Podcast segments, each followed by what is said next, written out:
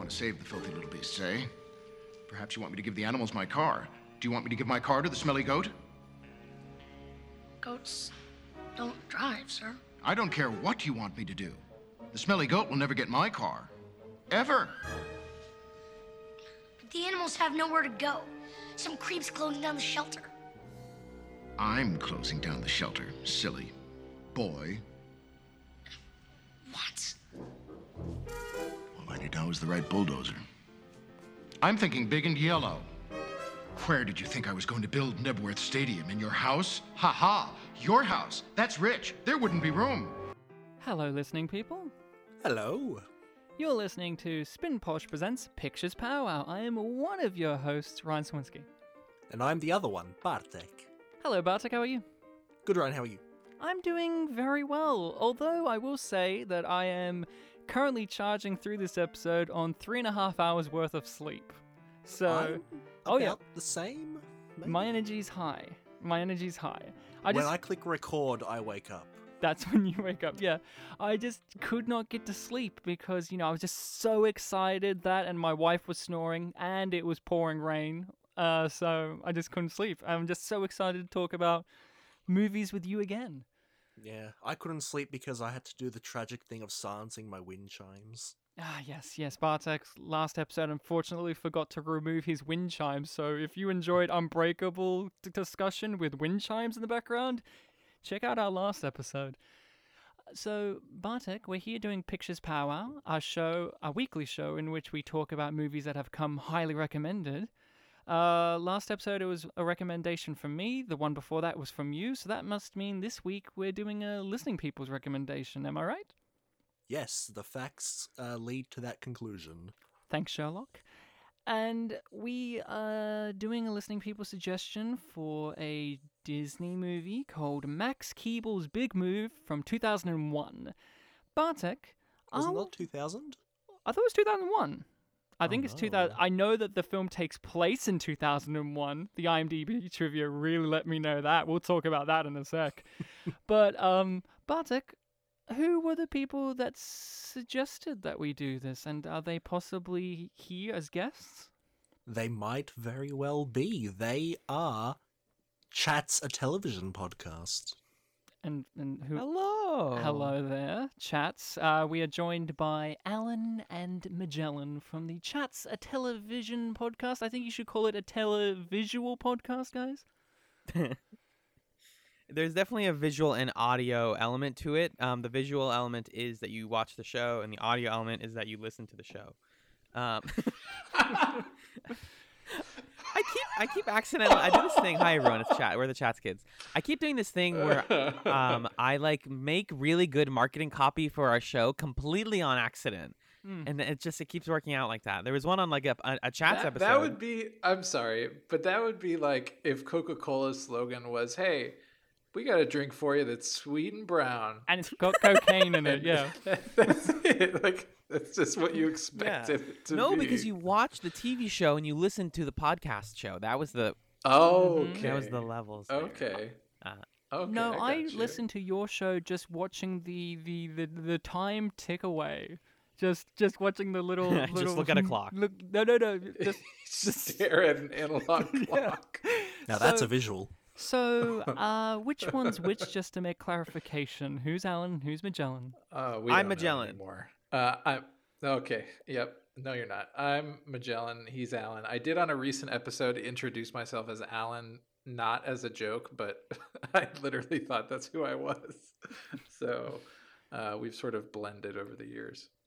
I was saying to Bartek before we recorded, he was like, "So it's Alan and Magellan, right?" And I'm like, "Magellan, not Magellan." Miguel Miguel Aguilera. That's what I call him sometimes. I've gotten I've gotten every flavor of uh, name pronunciation. So Oh, I know. I've I've got easy common name privilege. yeah, Bartek. Bartek, thank you. Bartłomiej Kasprzyszak. hmm oh yeah yeah. The we have a three star I, iTunes review from America, and one of its complaints was that there's that host Bartek whose whose name sounds like how it's written down. Like that was what they wrote. Beautiful. That's the best kind of review that could was ask for. was that a critique or that was the one thing they liked? no, that was the it? critique. Wasn't that a reference to something you said? It was a reference to what you said about your own name in the episode. You're like, I'm Bartek. It's it's it sounds like how it's written down. So, uh, chats, what uh, do you do on your television podcast? Obviously, you talk about TV shows, but do you? What's your kind of format and what kind of shows are, do you talk about? Any on the go currently that you're talking about? Yeah, so we um there are a lot of TV rewatch podcasts out there and um the vast majority of those center the TV show and sort of seek to be like we are the definitive um I don't know Twin wha- Peaks. whatever show you want to watch we're, we're the definitive Twin Peaks rewatch podcast. Um and our our approach is um that's not really what we're interested in doing. We're just two guys who have been friends for a really long time and we like watching shows together. So we pick a show, we watch the whole thing two episodes at a time. A lot of the time, they're shows that we haven't seen before, um, but we go through the journey of watching the whole thing together. And um, folks who've seen it before or folks who want to watch something for the first time, they generally have fun coming along for the ride with us. So we just finished covering, uh, spending almost two years, a year and a half or so, um, covering Babylon 5 and the assorted uh, media and ephemera. Uh, and then now we're currently watching The Prisoner. Oh. So, Yeah. just for those who It's- may be interested, wacky. what is the the prisoner and why are you covering that currently? That would be telling. Um, I can take this one.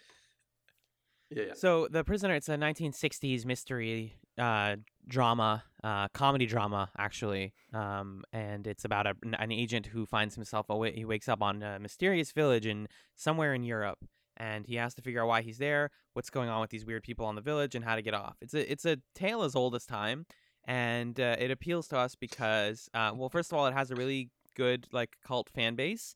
Um, and it's not discussed as much in, in pop culture today because it's older, and I think a lot of pop culture tends to like focus and have a lot of recency bias.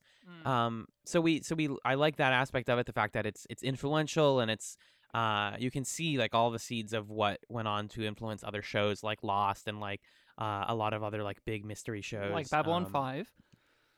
Honestly, yeah. I mean, there are straight up quotes in The Prisoner that I I, I legitimately believe JMS, the creator of Babylon Five, uh, was basing some ideas on. Uh, yeah. yeah, and it's it's just it's a really entertaining watch, and there's a lot more to it than than meets the eye. It's really stylish and gorgeous, and yeah, it's it's kind of like got the recipe for all the stuff that we enjoy out of our chat shows. Yeah, for those who who may not be familiar with Prisoner, the Prisoner, it has been referenced in pop culture. I always think of The Simpsons. Uh, Yep.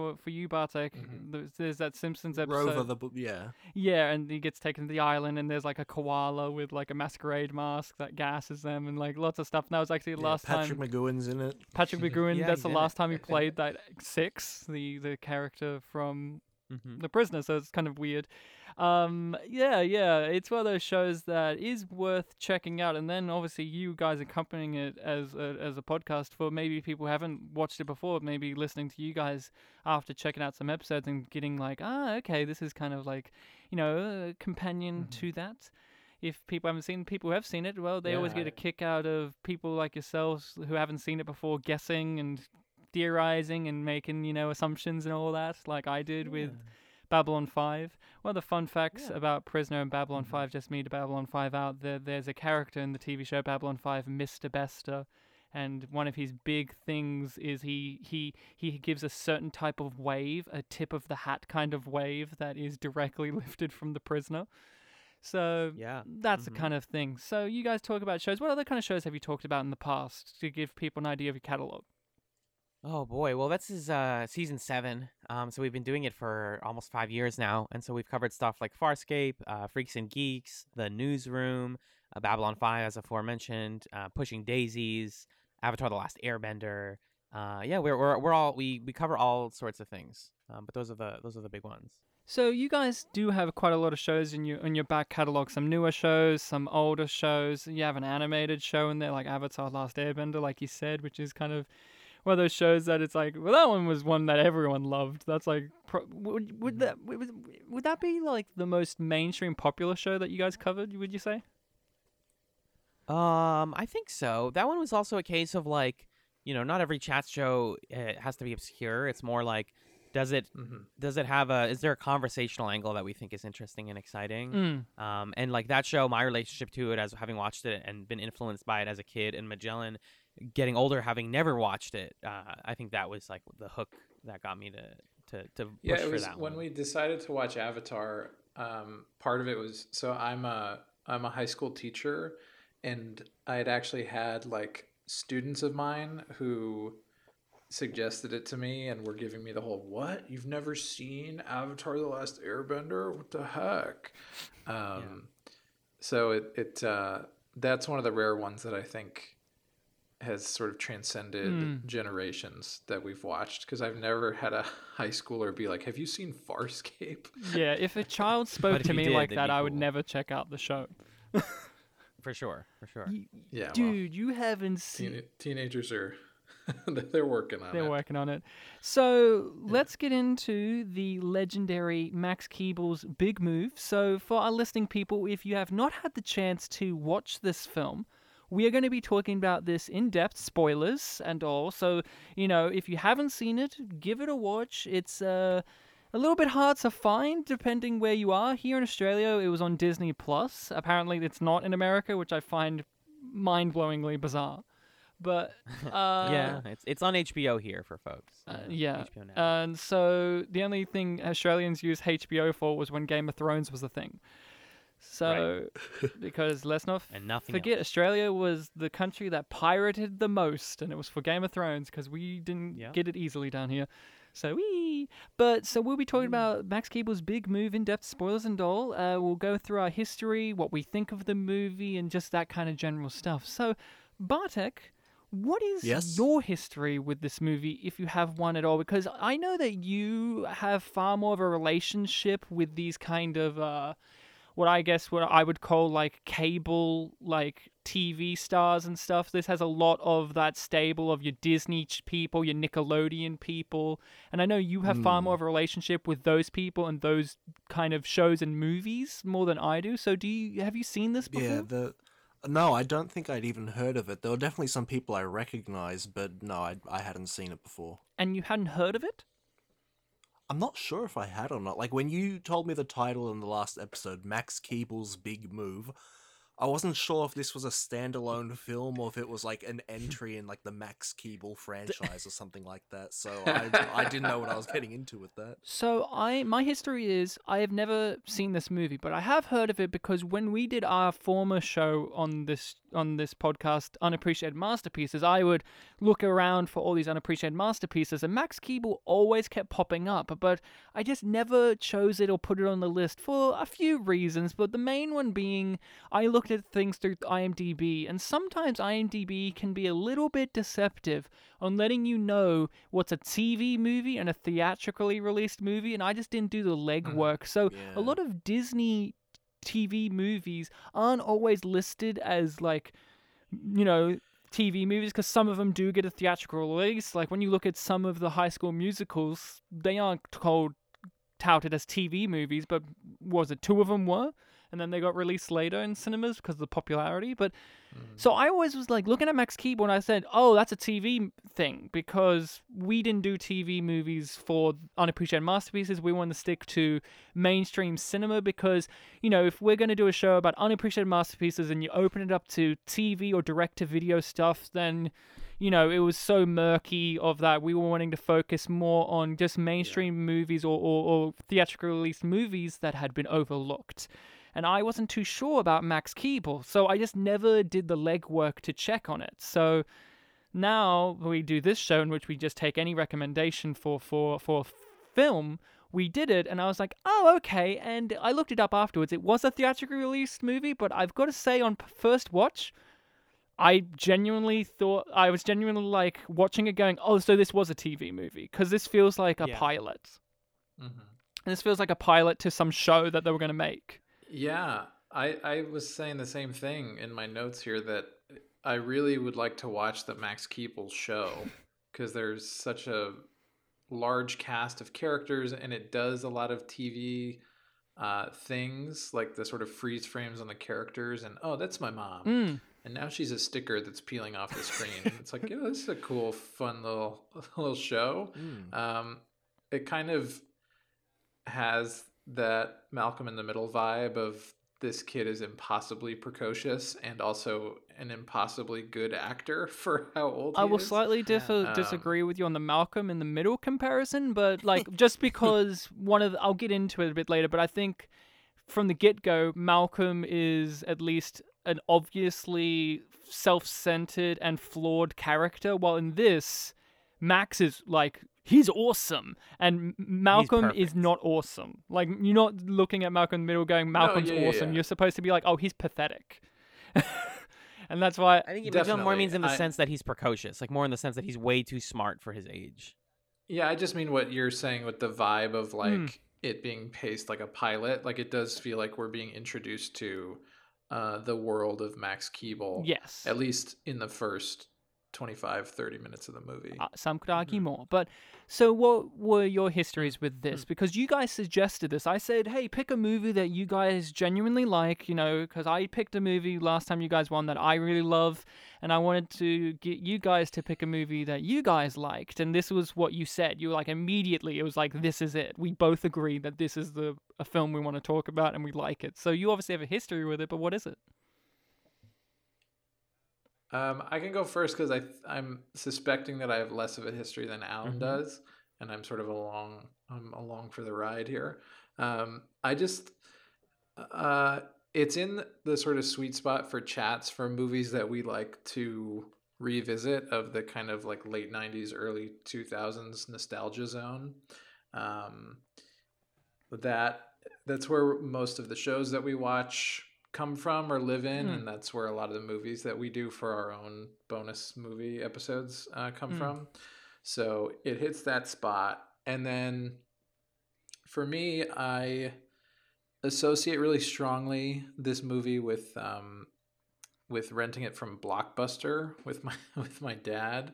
Um, it's like one of the few movies that I could tell you definitively I I watched uh, from Blockbuster, and so it kind of accesses that. Like I'm on summer break with my dad, and we've got a couple VHSs that we're burning through. Uh, and this this was a nice evening uh, watching Max Keeble's big move. yeah. Uh, I yeah, I'm the one with the familiarity with this film because I watched it multiple times as a kid. It was on the Disney Channel a lot. Um, I think Disney in general had this sort of staple of actors, like we've been talking about, uh, that would come up in a lot of things at the time, and sort of in jokes and references and st- and like stylistic decisions and uh, even just like the same stereotypes and and character archetypes in a lot of things, like the precocious boy and the like girl who harbors a crush on him and the like weird guy. So like the first like 30 minutes of this movie, I was just like, yeah, I know everything that's happening, but what always kind of attracted me to this film and like kept me invested in it is the fact that despite being a like otherwise fairly rote kids film, it has the unique aspect of having like kind of two plot twists. Uh obviously if you Mm. like read or know about the movie or like read the summary of it, you'll understand that it's not the first twist that matters, but the second one. But uh, I don't know. I just I think that's really fun and gives the film a sort of like really cool locomotive momentum by the second half of it that just keeps everything flying forward. Mm. Um, and I found it very entertaining as a result. Even even now, in watching it as an adult. So you enjoyed it watching it again for this still. What about you, Magellan? When you, you were here watching it as an adult, you, you enjoyed it still? You had an, uh, not just familiarity, but just genuine enjoyment?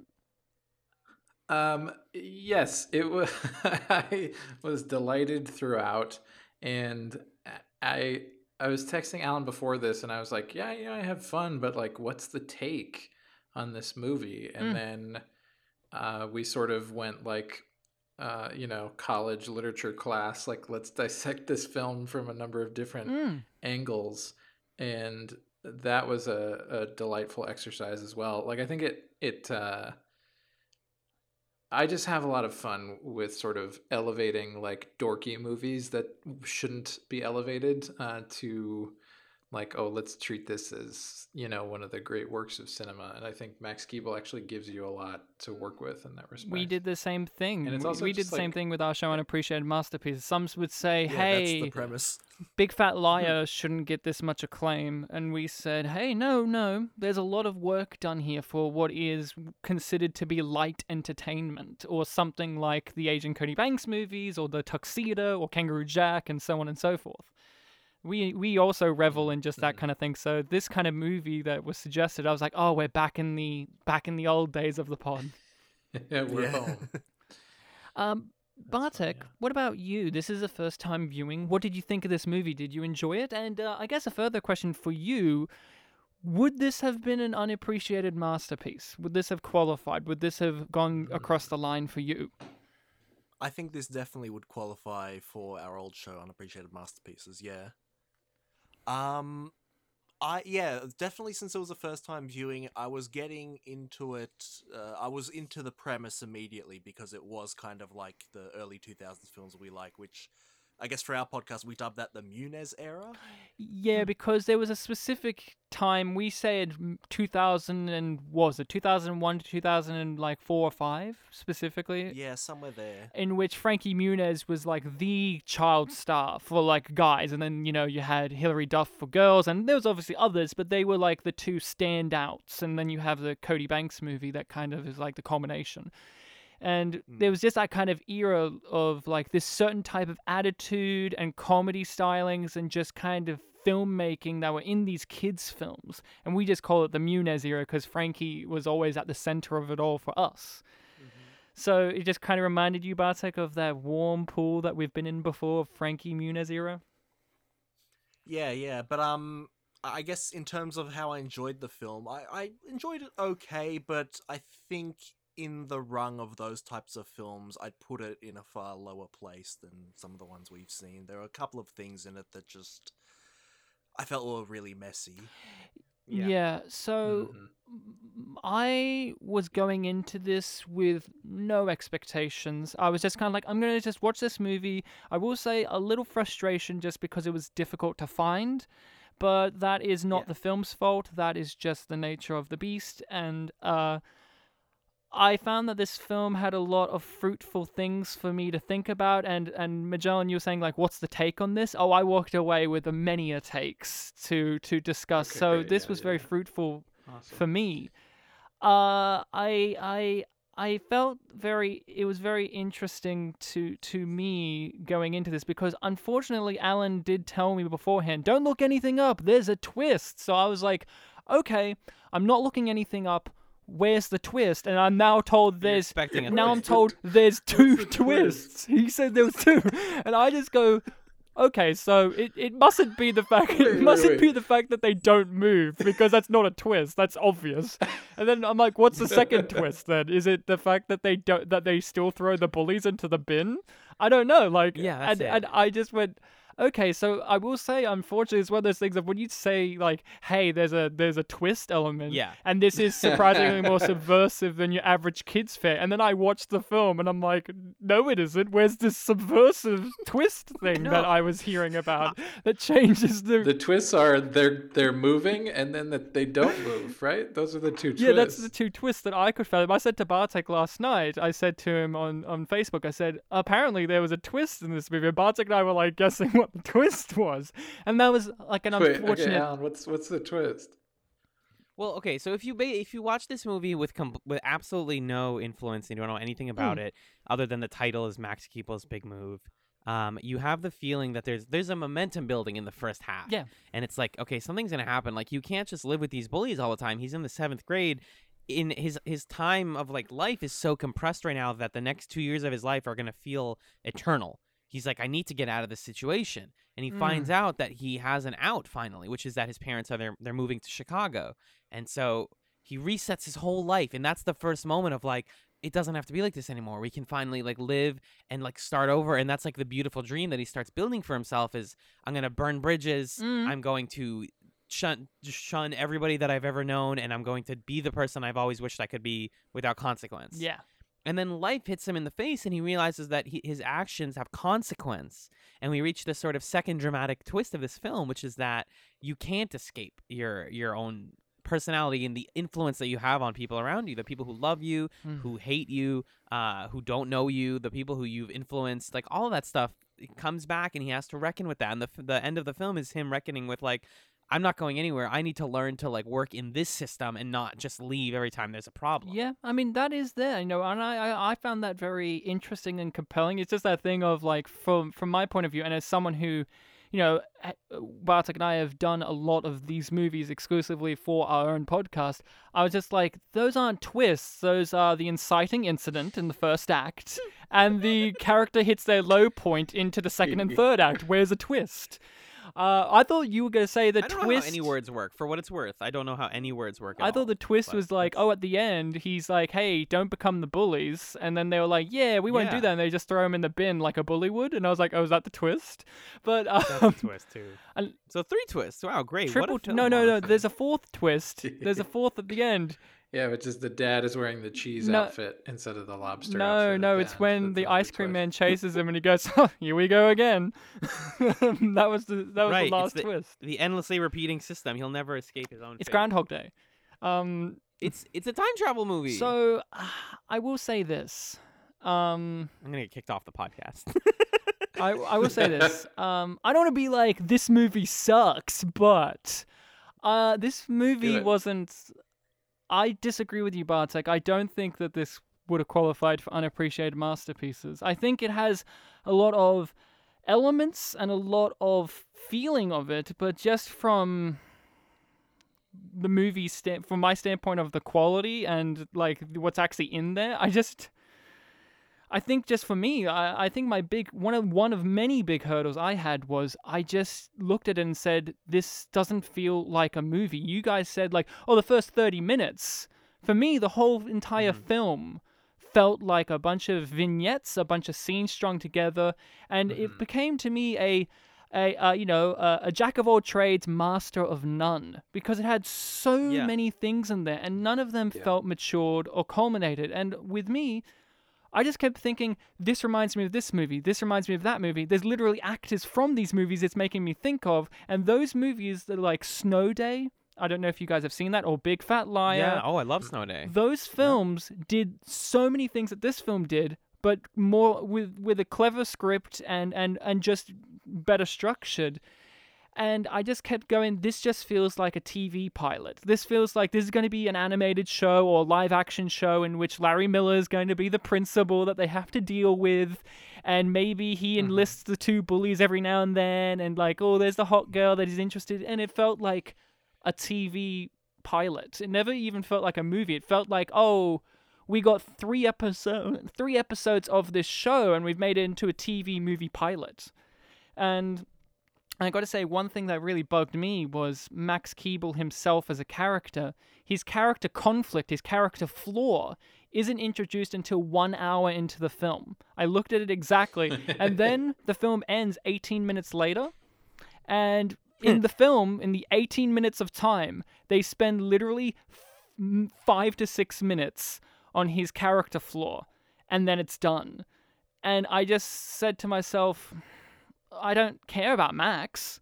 And the problem was, old. How how would you art how would you articulate that character flaw? I would describe Max Keeble's character flaw like Alan described it. It is a selfish nature, that, that devil may care attitude, and it comes around to bite him in the ass. But my problem is the first hour of the movie, until he gets to that uh that cafe or diner where he hangs out with that girl he likes and he drinks milkshakes. We the audience And Little Romeo. and Little Romeo, who I learned about because of this movie. I didn't know who he was. I was like, "Is this Little Bow Wow?" But uh, okay, because that's the only little I little I know from Like Mike. Right. Uh, and I just said, okay, the first hour of the movie, he is presented to us, the audience, as what he's doing is right. This is a good thing. And then it takes an hour for the second to third act of, oh, now he's hit his low point. But for me, in the first hour, there was no telltale signs of this was a bad thing that he was doing. It felt like, oh, this is a good thing. And then he makes this specific choice to hang out with this girl instead of his friends, and then it's a domino effect. But we're an hour into this film. And then we spend five to six minutes yeah. on exploring that character thing, and his friends forgive him very quickly. I mean, it, it does sort of mirror his own understanding of whether or not he's an asshole, right? Hmm. Like his flaw is there the whole time.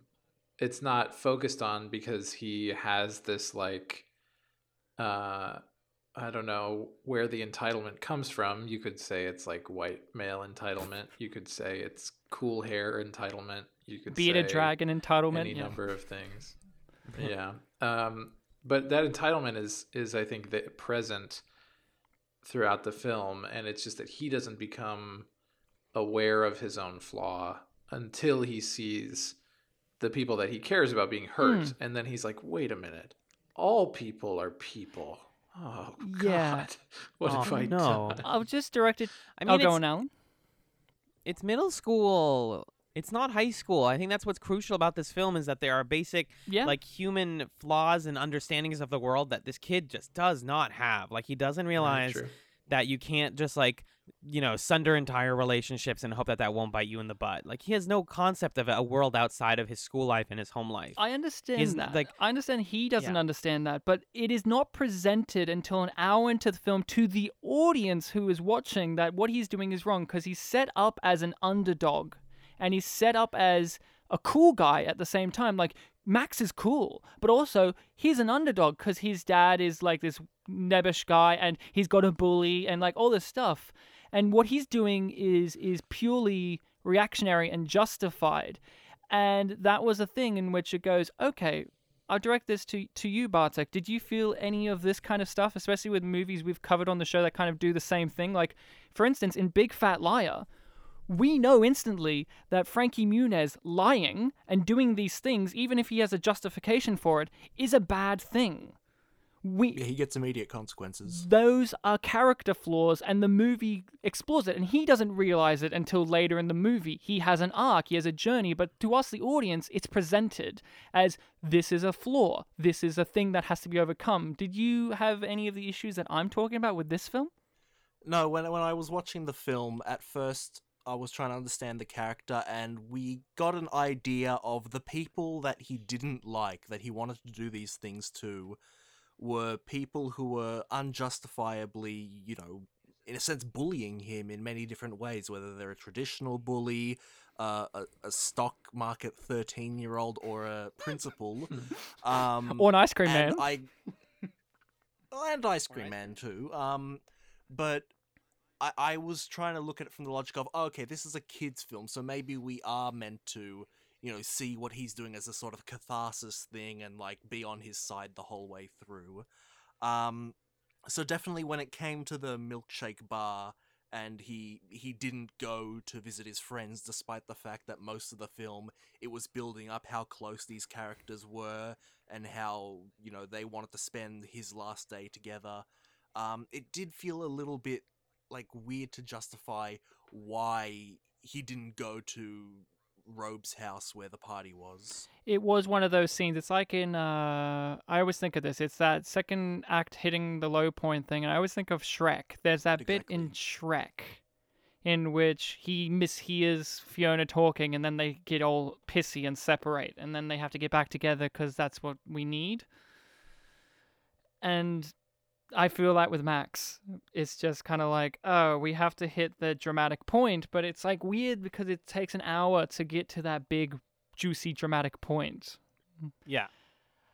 And uh, you you Yeah, have to earn fair. Oh, sorry. you have to earn the dramatic weight of the scene where Robe and uh what's her name? That's a good point, isn't it? Megan, or Megan. Megan or wasn't it? Megan. Yeah, but yeah, that is a good point. Um, where Robe and Megan are sitting outside, and she's like, "I literally baked you a cake. I'm a middle schooler who baked my best friend a cake. Why do you not care that I like you? Like, and it's not even it's not even the romantic thing. It's like there are people who are concerned for your well being and want to see you happy. Mm. Like they are the ones who tell him like you should be fine moving. Maybe you'll find people over there who are just copies of us." Mm. And they like appeal to his sense of like being a huge nerd, Yeah. and they're like, "Ooh, clones," because they know him. But instead, he shuns that, and he he looks for what's new and shiny, And sexy. um, and and sexy, which is uh, so weird that this movie sexualizes Jenna. But uh, the way this movie uses uh, most of its female characters in general is very strange. You mean the Bunsen burner scene that to propel. represented erections for the teacher? Yeah, that was very weird. exactly? And the casual racism towards little Romeo for no apparent reason in that first scene is introduced. I was like, what is going on? First name Lil. Lil Romeo. what? Um, The, so my my I- I thing, by still the way- think- Oh yeah, go. Sorry, Oh, Michelle. go Go, ahead. ahead. No, you go ahead. Um, I still think that a way to think about this film is that it is presenting and then haphazardly and incomplete. Like I do think that in some senses this is a failed film, um, which is part of what makes it interesting to me because I think that it's presenting and deconstructing partially um, the sense of entitlement that a lot of protagonists like this Yeah. have. Like, if you were to sort of put this movie next to Ferris Bueller's Day Off or something, um, because I- think the reason that like we're with Max for an hour and we're like, yeah, totally rooting for this guy is because he's just the archetype of a character that in all these movies we root for the things that he Hmm. does. Um, and it's like, oh, that's the girl, and he's he's supposed to get the girl, and he's supposed to beat the bullies. But there are just things about his world that are like a couple degrees off of of the trope in a way where it's like, huh, this is strange. And then the movie begins to deconstruct and say, like, oh, actually, you know, you're not entitled to those things and like taking those things for yourself and disregarding consequence and living in like a completely egocentric way makes you a terrible person. Um, but then the movie still gives him everything that he wants, you know? Yeah, Um, and I agree. like, I think there is a deconstruction now. I'm not saying that there isn't. I just think that it's so short amount of time in the actual film, and Sure, it's so sure. late in the game. And when that scene happens of him going to the diner, you know it's oh oh it's that scene. You just know watching oh it's the it's the contrived con- Mhm. conflict scene. But I don't want to just say all the negatives because I do actually, unfortunately, have quite a lot. That isn't just it. But I do want to talk about positives because this is a movie you guys both recommended, and, and I do do have some positives to talk about as a first time viewer. Um, Larry Mhm. Miller. Oh, one of the So stars good. of this We've- film. Incredible. We've had work. him on the show a few times before, haven't we, Bartek? And he's always been a gem. But our big complaint with him always is he's not in it enough. And that still is Yeah. relevant now. What do you think, Bartek? Um, I th- well, definitely that was a complaint that we had in other things. I think he was in it decently enough in this, especially since you know he was probably the most prominent of the antagonists. He was the last one to be dealt with. Oh, I I don't know. I I think I don't know if he was the prominent one. I felt like the Well, he was the big one. oh yeah, he was the adult. yeah. Like he's the big one, but Yeah, like I don't feel like he was the prominent one. Like my thing is again my film brain. I'm just going too many villains. There's four of them.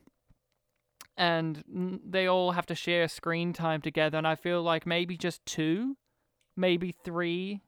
I, Bec- I don't know. I think this I think this movie uh, handles multiple villains better than Spider-Man 3. but I'm not you know? comparing it to That's what I I agree Spider-Man with that. Three. I agree with that. But but my thing is, it's just uh, like, for instance, we have the adult villain Bartek. We love adult villains in children's media, such as Paul Giamatti in Big Fat Liar, and that movie knew that a character like him needs the time. We need to spend it with him being the antagonist, and then you have a minor antagonist. And I even said in Big Fat Liar that the minor antagonist didn't need to be in the film, the the bully character, and that didn't need to be in the film. And this film, I'm just like, I wish just Larry Miller was the big antagonist, and then like the you know the the school ground bully character was like the thug antagonist, and maybe they inter like maybe the two antagonists interact more. But in this, you have like if- if four can- of them, mm. and like the ice cream man is like, I don't even know what that is. Like I don't know why he's even here. It just feels like this would be in the cartoon version of the show. Yeah. Well, I think part of the reason all there's all these villains and what works in some ways about it is that they are all different examples of like how Max in his past has unintentionally like harmed other people in meaningful, serious ways. Uh, especially the ice cream man and uh, the the financier, if you will. Uh, not that not that Max was the one that like led to him losing a million dollars, but like he's the reason the ice cream man is struggling so much. Uh, is he almost got him fired? He got him in trouble because his mom found us, or he his mom reported him for finding a snow uh, cockroach in his snow but cone. he but the film doesn't Uh, present that, that that was a lie. That's a truth. And from what we get of the ice cream man that is a truth. I don't deny i don't think he didn't have that. So we're being told max is awesome because he's he he at one point took down this bully figure and now he's in his life all the time Right. the financier guy he was the one that i'm like he could go from the film i like orlando brown i mean he's a weird guy in real life but I like him, but he, him and Max didn't have anything together. They were just people that interacted. But the the other bully character, whose name is eluding me right now, they were child, Trent, yeah, they were childhood friends, and he got traumatized at his birthday party. So there is a connection there. And then Larry Miller is just, you know, he's the, you know, he's the big boss. He's the, you know, he's the the principal. He's the adult that has to be taken down. But Yeah, I think the issue with the villains is that there isn't really. I think it- this movie could sustain that many antagonists if there was like a unifying principle among them, but Isn't- there isn't really. no. I I think the the attempt the thing that I found the most interesting that this movie didn't really deliver on or explore is I actually liked the the like Wall Street uh, Orlando Brown's character um, because there's just something really satisfying about a kids movie depicting like a stockbroker as the bully. No, I, I like the Um, idea too. I like that idea. And, and I uh, I also liked the like school newspaper kids who kept trying to figure out like the flashiest way to spin stuff. Yeah. And it almost would have been fun if Max Keeble's big move was like the middle school movie where all of the middle schoolers were like different sort of adult society tropes or Microcosm characters of the real world, adult world. Right. exactly, exactly. and the movie doesn't really do that because it's still got to have like the punk bully and the principal um but even the principal could be like you know i guess he's the president right like he actually is directly adorning himself as the government so i suppose that works. And then in that read the story of max keeble is the story of the sort of like you know your average joe in quotes pointing at all these different forces and saying like look this is who's keeping me down like the government wall street the media blah blah blah blah. Yeah, they're yeah. all keeping me down when actually there's like fundamental problems with myself that i'm not examining and that are like contributing to making these forces what they are i don't think that the movie intended to do that And I don't think it really Um, did do it. and it didn't accomplish it right right right Bartek, what are some things that you enjoyed about this film? Any any particular characters, moments, or ideas? definitely because when I was watching the film, I didn't have the thought of you know this feels like a pilot film, but hearing hearing the opinion here, it just all like comes together. Like, oh yeah, this really does film like feel like a film of setups um, that will Yeah. have eventual payoffs, and in that sense, I could almost appreciate the film a bit more if it did follow through on creating a Max Keeble universe because there are a lot of interesting you know characters that they introduce like when when we first met um the the stockbroker character the the Orlando Brown character I thought he was just going to be like you know a one scene gag character and I didn't immediately get that he was you know a malicious bully type character I thought like he was actually a misguided you know stock guy who's desperate to get back to um you know his wealth uh, so Mm. when when they followed through on him being a, a villain, I I was you know a bit thrown off about that. Um, things I Mhm. did like though, yeah, like I said, I, I love the, the the reporters who are always trying to spin bullying into a story. I think that was really fun.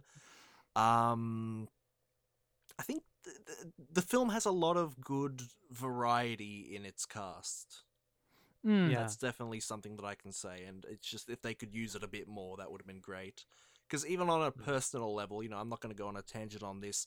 They had a cast member from Saved by the Bell in this, and he literally had like half a scene and then a reaction, and that was all he was used for. And I thought, like, oh well, you took the time to introduce him. You then interrupted him with these other three Eastern European gag characters, and then never really did Mhm. anything with him again. Yeah, there was a lot of characters that they really focused on and they went nowhere, like hot teacher lady, and she's just there to introduce pheromones as a thing for Oh a gag, God. or Oh like. my gosh. So I I agree. I I liked all these characters and kids and all these people, but there was a thing of it would have been nice if they got used more. There, there was that fun game I think we all must have played where it's like, hey, it's that kid, and hey, it's that Yeah. adult, and hey, I remember them from Mhm. that show and this show and this show and this show and this movie and this movie, and it was like a fun game of like how many can we pick. Like, oh, Well, there's that that's- Malcolm in the Middle kid, and there's this Big Fat Liar kid, and there's oh, Snow Day cast got a reunion. there's the the hot rich lady from Hitch. yeah, I think there's a lot of scenes and moments in this movie that are designed and cameos that are designed to just like stick in your head so that when you like think about this movie, you know, 19 years later, you're like, "Oh, I I vividly remember them dancing on the tables at the at the the restaurant."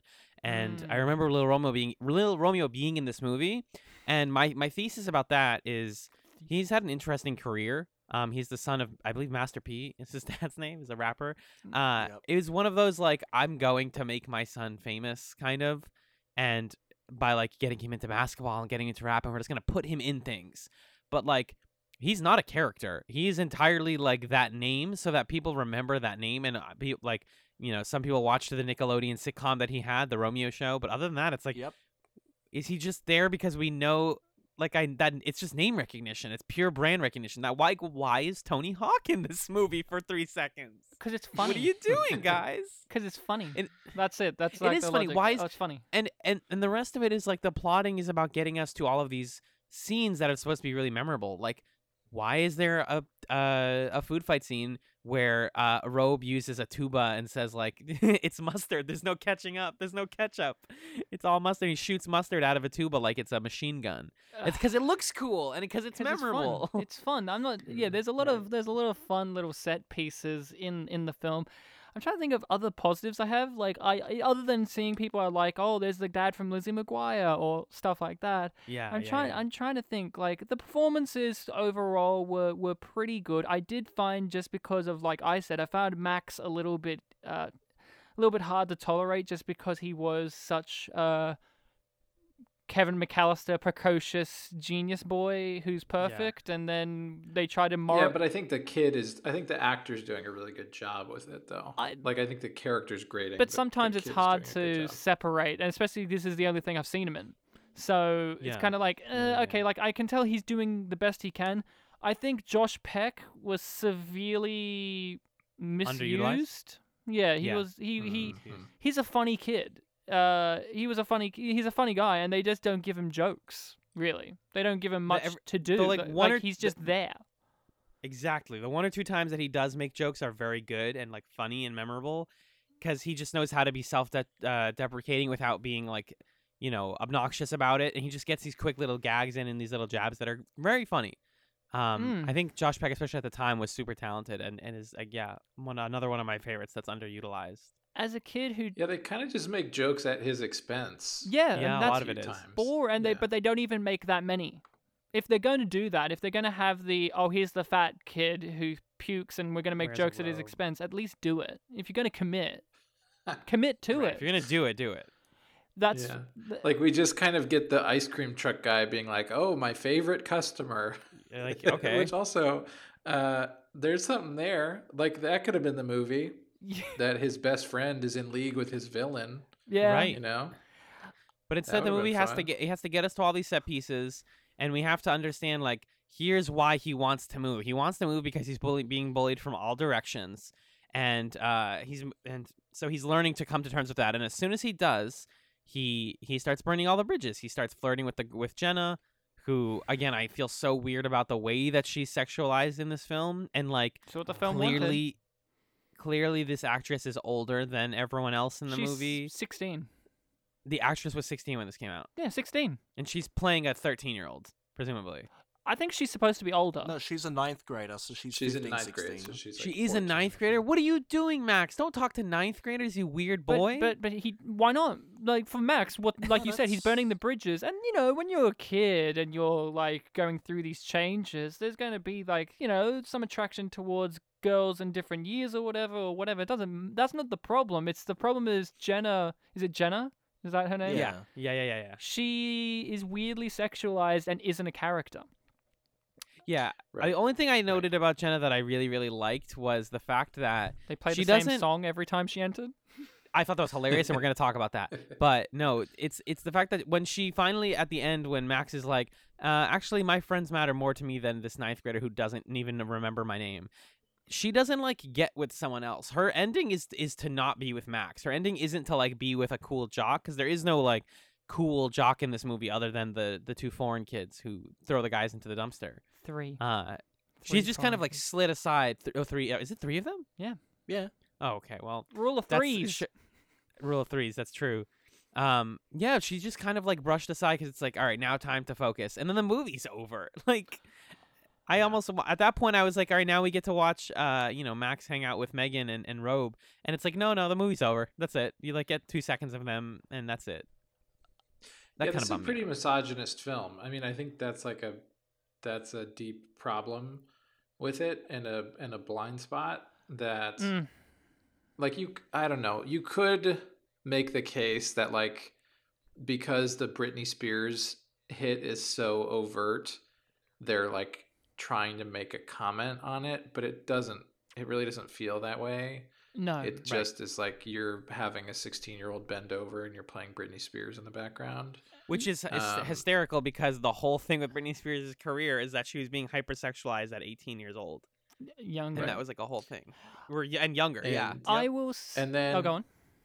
Oh, and then like you just I- I don't know like it really is this sort of male entitlement thing of oh I deserve to be with like this the hottest girl in school and then the hottest girl in school wants me and then I get to turn her down and like uh you know like pity date my best friend who's like far more competent than I am and like a much better person and was the voice of reason the whole time and I never actually listened to her once Okay. uh, but I'll allow her to hold my hand. And then the whole, just the thing, the teacher, the science teacher with the pheromones. Yep. Thing is so The Bunsen is burners so representing weird. erections was a very nice touch. Uh, yeah, like she, she was like trying to turn on the boys, the boys in her class. Like, what are you doing, lady? This is weird. When Max statutory, that's what kisses she's her doing. hand- yeah. when Max kisses her hand and she like stares longingly after her, him when he walks away, it's Mm. like this is too much. I was going to say more positives, and there are a few, but you touched upon this. My. And I was worried, like, oh, I don't want to get too deep into this, but I really did get angry. I'm really pissed off at this movie after watching it because of the, the, the, the, the weird, toxic kind of, oh, I'm the guy and I deserve this, but also how the female characters were treated, but specifically his friend, um, Megan. Mhm. Yeah. Megan gets the shortest of shrifts. in this movie. We are told via the language of film, and we have all seen films and TV shows from the very beginning. You know that she has a thing for him because of how this works. She's the friend, and she's Right. the girl, and he's the main character. We had a very similar situation, didn't we, Bartek, with the movie Snow Day? Snow Day has this exact same idea, which is and she's he- in it also. Yes, and she's the younger sister. And Josh Yep. Peck's in it too as her best friend. Yep. But in Snow Day, he is an entitled guy who goes after this popular chick. And he has a best friend who's obviously into him. Obviously into him is the thing I've got to say. Because Yeah. Mhm. in this film, it was not at all obvious to me that she was into him in a romantic sense in any way. It was felt more No, of a platonic. But then Josh Peck tells us specifically she likes you, and that means you know more than just platonically. She likes you, and Yeah. I got so like annoyed. really likes you. I got so annoyed. I can do a really good young Josh Peck impression from Snow Day specifically. We'll get into that, but Ooh. man, oh man, no. Are you there, um? Oh, there you are. I'm here. Uh, so the thing is, she in Snow Day. The interesting twist is the popular girl is actually a character, and you could actually see how the guy would actually form a relationship with her. And when they don't, it's actually meaningful and actually feels characterful and doesn't feel like you said, Magellan, in which he goes, ah, I don't want you. I'm going to be with my best friend. It doesn't feel that offhanded in this kind of way. And what really bothers me in this movie is Megan is reduced down to she's the girl. From the very beginning, we Mm. uh, as an audience are assuming that this is where it's going to go, but then it doesn't do that. It just doesn't. And then Josh Peck says, "Oh, she likes you," and then really they don't really get together by the end, which is fine. That could be fine. I didn't think that they really got together by the end. Him and Megan, they never really connected, and here's my big problem what did she do as a character to insert the knowledge that she actually liked him? We were just told that, and we assume that because she's the girl in the film. But I did not, I cannot recollect a mm. moment in which she, as an actual character, asserted her romantic feelings towards him in good any way. At least in Snow Day, she did, and it actually mattered. But in this, she's just reduced down to, oh, because she's the girl. She obviously I mean, likes there's- him. Right. There's a there's a very clear read in this that she maybe doesn't even like him, and then that's that's Robe saying that, and she just wants to hang out with her childhood friend because uh, everything she's doing is like you know I baked for you, which as we understand gender roles is like a, a form of affection, but like Mhm. she maybe she's just baking to like you know say goodbye to an old friend. Uh, she wants to hang out with him. She wants to like go do pranks and like go to the movies and like go to the animal shelter with him. Like she's not saying like I want to like hold your hand and anything like that. No, she isn't. it's one of those but the it- it- film says she's it. never talking about that. Yeah, it's other people saying that, and, And the film says The, it. Yeah, the, f- the film doesn't even follow through on how they introduce her. It's like, oh, she always carries the clarinet and she trips. So you're like, oh, she's also like a clumsy, sort of ditzy character. But then for the rest of the film, she's kind of just like, you know, deadpan normal reactor nothing character. gag. Yeah. yeah. And and I really got pissed off at that after watching the film because I just thought about it. I was like, wait, did they even get together in the end? No, no, no, not really. So what was even the point of reducing a character down Yeah. to that? And the answer is because she's the girl. That's all I can give you is Yeah. because she's the girl. That's that's it. Like at the mm-hmm. end, that's it. That's the only reason. And and that kind of really annoys me when we're talking about oh this film does all these subversive things or it has these ideas. At the end of the day, it was a pretty weirdly sex- sexist kind of film, and I don't usually get Yeah, into yeah, that yeah, minutia. Deeply, deeply sexist. I don't usually get into that minutia, especially with children's films. I try to give it a bit of a break, but okay, there's the boner jokes with the Bunsen burners, and oh, there's this and this and this. But at the end of the day, what really offends me is a strong female character that we are supposed to have in the movie as the voice of reason, which is always what the girl character is supposed to be in films, is reduced Mhm. down to oh. She likes you because, of course, she does. Of course, she likes you romantically, but she never asserts that as a character. We're just told that, and and, and also then the inherent assumption is like her friendship only has meaning to him once he knows that she likes him Exactly, and then Right. he has to redeem, and and and oh, oh, maybe they'll get together in the end, and who knows? But I just that really really frustrated me because when we do other films like say Big Fat Liar or Snow Day. Even though romance in kids' movies necessarily isn't the strongest thing in writing terms, at least those films put the effort in. They at least put the Mhm. effort in and show it and actually let things speak. Like when Amanda Bynes and Frankie Muniz get together in a romantic kind of capacity in the kids' film Big Fat Liar, it's earned because you understand why, and you just and it isn't just reducing her to the girl character. She's actually got some agency, whether it's romantic or not. In this film, she doesn't have any agency. She's just there, and then at the end, she helps save the day, and that's kind of cool. But by that point, she's already reduced to oh, oh she just does it because she's romantically involved. That's it.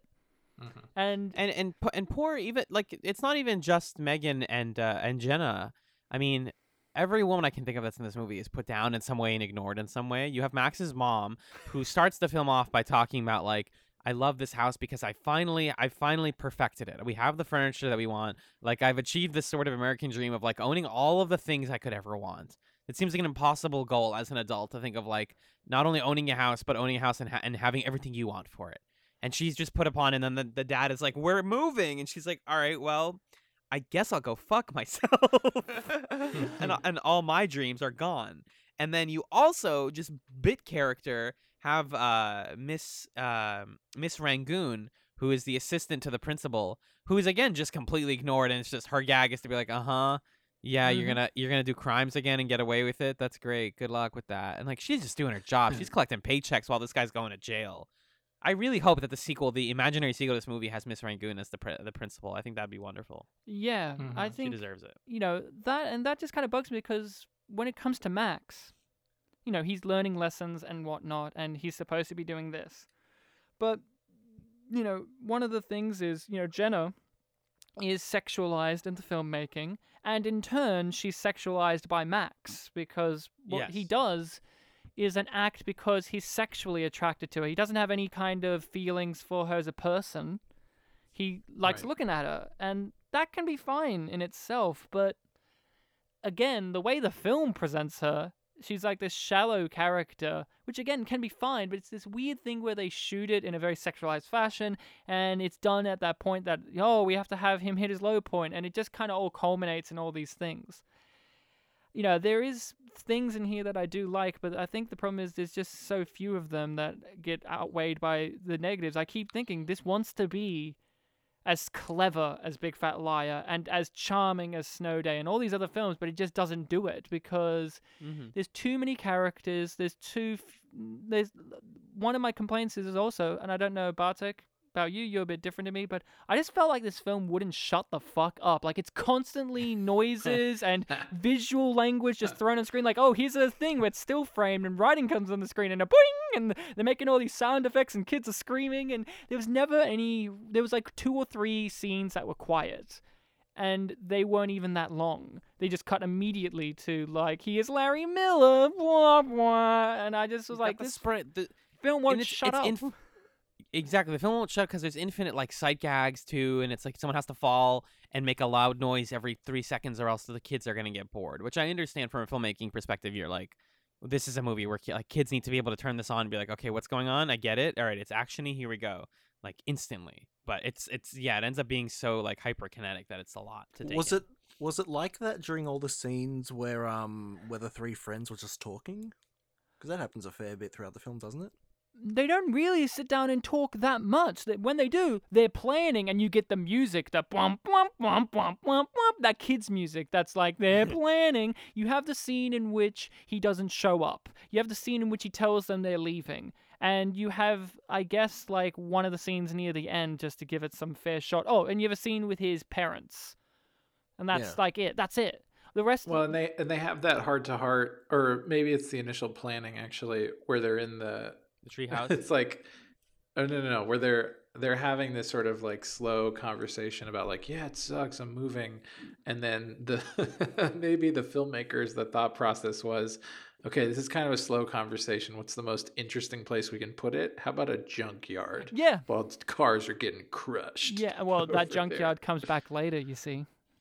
True, Right, right. It's, it's all right. build up. I think the closest thing the movie has to a truly quiet moment is a moment that should have mattered more, where Max is is planning stuff with Rob and Megan, and they're sitting in a treehouse, and he just kind of stares at the two of them like, "Wow, I really do have two friends who are like helping me come up with this wacky, absurd plan that's gonna like get all my re- the revenge I've ever wanted on all my bullies."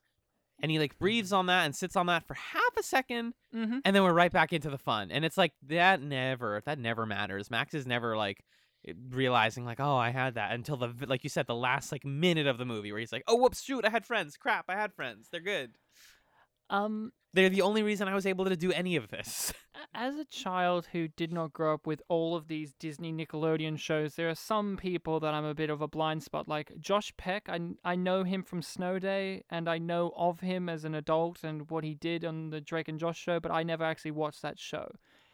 And the thing that I've always found confounding when watching a movie like this is that, uh, you know, if you don't know people, you have certain, you don't, if you haven't engaged in the media these people are in, you have certain expectations or a certain idea of who these Yeah. people are or what kinds they play. In, in, in, in, in Snow Day, he plays the fat kid who falls down and farts, but he's very much a quippy character. He's always making jokes. They even say in the audio commentary, Josh Peck in between in between shoots would go downtown and do stand up. Like that's Yeah. how clever he is.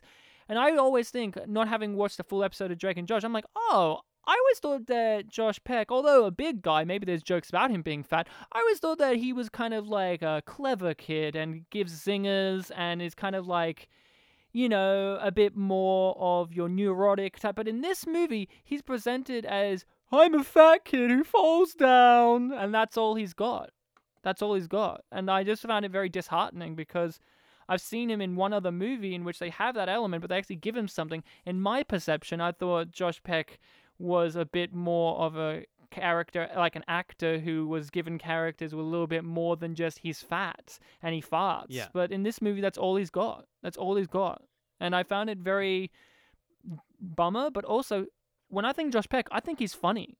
From what I th- have seen of him and what I know of him, I know he's a funny guy. He is not is. funny in this movie. They don't give him anything funny to do. They don't give him anything. Like you say, there's a couple. I don't even think so. I, I found him there. He's there. He's just there.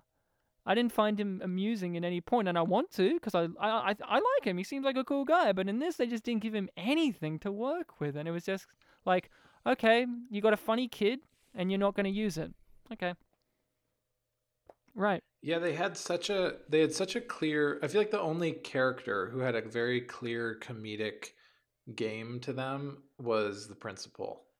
Yeah. And everybody else there's sort of like half-baked ideas or you have a scene I think like like Bartek was saying like oh we know that Megan is supposed to be a certain kind of character but then that just isn't really delivered on or or characterized later. Mm. Um, and it it seems like the only character that they really got right is uh, is the principal because he has like his consistent thing about saying like he, he doesn't just have a zero tolerance policy he has a sub zero tolerance policy which is more than zero. um, yeah, or saying that uh, X courage is the opposite of encourage, or like he's his whole shtick is is very well defined, and I think that other characters suffer from not uh, having that to the same extent. And I, I this think this movie could totally function. Sorry, Bartek, with just like uh, we said this earlier, but like just him as the villain. yeah, Hmm, he you would be the Marty He's Wolf. literally doing crimes. He's literally arrested in this movie for doing an illegal thing. he should be the For Paul. Giamatti of this movie. He should be Marty Wolf, but he's not. He's he's there, and he's yeah, he's the last one taken down, so obviously you think of him as the main one. Well, you, he's the one you should have kept. I, I, Yes. I think he has a multi-layered shticks going on, and I think that might just because because of Larry Miller. He's a character actor. We have seen him in a bunch of things, and he always plays a lot of slimy roles. And when you see him, and he's performed this kind of a lot, he just exudes more energy to it. And that's not to disservice the children acting in this movie who are lumped with just a character type. They're obviously very good too, but he's a seasoned pro at doing this kind of sleazy character. right. And I think he Yes. adds multiple layers, not just the written stuff, but there's more to it that I think he adds as a performer. And he's a breath of fresh air. Uh, and but the problem is, I wish that they focused on him more. At the end, he's like, "I'm going to destroy this zoo that you love so much," and I didn't care because one, we didn't even focus on that animal sanctuary rescue a, a lot. Yeah, that was such a weird extra thing, right? Like, Max Wh- just happens to was- really like volunteering at this zoo, and it just happens yeah, to when be the was one that's being even shut introduced? Because he's a good I guy. feel like that 'Cause was he's a good Yeah, guy. because he's that he's was a like cool the nerd. moment He's a cool nerd who likes before. animals. It's really cool That that, was the school he ended up going to is right next to it. Yeah, and that the school can easily have a wild animal like a chimpanzee come in and rip your face off. I mean, that was nice because when that chimp Well, were you- ran through the window and started attacking Larry Miller, I was like, that's genuinely frightening if you thought about it in That's- reality. Yeah. Didn't the trivia say that he got a concussion? yeah, um, it's just odd to me. Like they have all these disparate elements. It's like, okay, we have all these bully characters. We have all these like, oh, Max is involved in this. Oh, he's going to destroy this thing that Max likes so he can build a football stadium. But oh, it doesn't matter because Max is moving anyway. And the game point where, where can someone clarify this? Larry Miller says to him, "Oh." You thought that you saved the animal rescue. No, you Yeah. didn't. What did Max do to think that he saved it? I, I missed it. I don't know. Maybe they cut it. it wasn't in the film. Who knows? Yeah, if anything, Max was against trying to help it on the basis of trying won't do anything. Yeah, he was a nihilist. Not, Max's mo in this film was mo- modus operandi is to hmm. just burn bridges. It's basically a burning the bridge plot, and then oops, can't burn the bridges because I'm on this side. Can someone explain Right. the joke, other than the initial joke of of of of Josh Peck wearing a robe? Like initially, it's like, oh, that's odd. But what's the joke? It's ex- it's exactly what Max says at the beginning. He says, "Do you do you know somebody in your school, and this is like him talking to the middle school audience watching this movie, Yeah. who is just weird but doesn't care and has a weird quirk, but, do- but no people don't care about it. That is all it is. They don't do any jokes It's with like- it though. At the end, No, it- No, except he for the part where a the teacher is like, yes, yes, yes. But that's the thing. He wears it as a flag at the end, and the way it's done, it made it feel like to me, did I miss something? Like, oh, this is like the big character thing for Josh Peck. He's finally not wearing the robe and he's waving about, and it felt like that thing, like, oh, he's overcome something. But Like he took the weights off, his power limiting weights off, and now he's like super strong, and he like throws the ice cream man off a bridge or something. Yeah, and I was like, okay. But that's the thing. It, it felt like, oh, this is a gag. Now, this is a very specifically odd thing to say, but when a film like Fred 3, Camp Fred, Oh God. does a better job with this exact same joke, you're in real trouble. Because there's a joke in Fred 3, Camp Fred, ah. In which there's a girl who's called Spoons because she has a spoon in her hand and she's always eating, and she's like a thin Asian girl. And there's like the comedy juxtaposition of you're seeing this, and you're like, okay, that's odd. But at the end, they have to enter in this, you know, in their camp, uh, a food eating competition. Oh, she wins because she's always eating. She's always got a spoon Right. there's a through line, but him just like, and he's called Robe. He's always wearing a robe. Other than just that Well, being that stuff in it- initially funny, there's nothing to it, and it's just kind of like, okay, It's like if you've ever seen the film Sky High, which is another Disney Channel Yes. film. The whole thing about one of the Oh, characters we being got a- to commentary that. Sorry, we, we do. No, you're right. Um, it's the it's the American live action My Hero Academia movie. mm-hmm. Um, but basically, there's a character in the movie who turns into a gerbil, and she thinks that her power is useless until they need to get into some vents. Because the point Yep. is that everybody's useful in their own way. not in not in Max Keeble. Everyone's kind of useless in their own in their own way Correct. He he has he has the robe just because he has the robe. because it's Um, because they the wrote it girl because they it's wrote just- it down seem- as a It seems like it's the same level of characterization as Megan, where it's like, what's unique about her? Oh, she has a she has a clarinet or an oboe or whatever. What's weird about him? He's got a robe, yeah but then, yeah, the his character isn't any deeper than like he's the best friend guy. Yep. he's there to say, hey, she likes you. That's what he's there for. I like Wasn't there also a mention that Jenna plays the clarinet? yeah Yeah, they both do. Yeah, they mentioned that at one point, but they didn't really follow through much on like a mirroring thing, did they? no no she just kicked her out of her chair right and rightly so Yeah. by the way. Uh, Yeah, because her name was on it. her name's on it. That's a good gag. That's a good Yeah, gag. that's a good gag. Yeah, that's a good gag. I guess. Like If you can read. if you can read. Uh, uh, yeah, there's there's like here's the thing. I know some people will be listening and saying, and maybe even you guys are like, hey Ryan, you're being very harsh against this Disney children's film from 2001. And I am being harsh because when we did unappreciated masterpieces, we really went out of our way to choose movies that had a little bit more than what was on the surface. And I really feel like this is just surface level stuff. Although there is this deconstructionist twist that we want to talk about or whatever, it I just don't think it amounts to anything beyond just that's the inciting incident and that's the third act, you know, second to third act low point, and that's not a twist. That's not many things other than what you have in these movies. When it was like his parents aren't moving, I wasn't shocked. I, knew immediately that was going to be happening. As soon as they pitched the idea, oh, he's going to burn bridges, I'm like, oh, well, then he won't move. The twist of Max Keeble's big move is he doesn't move.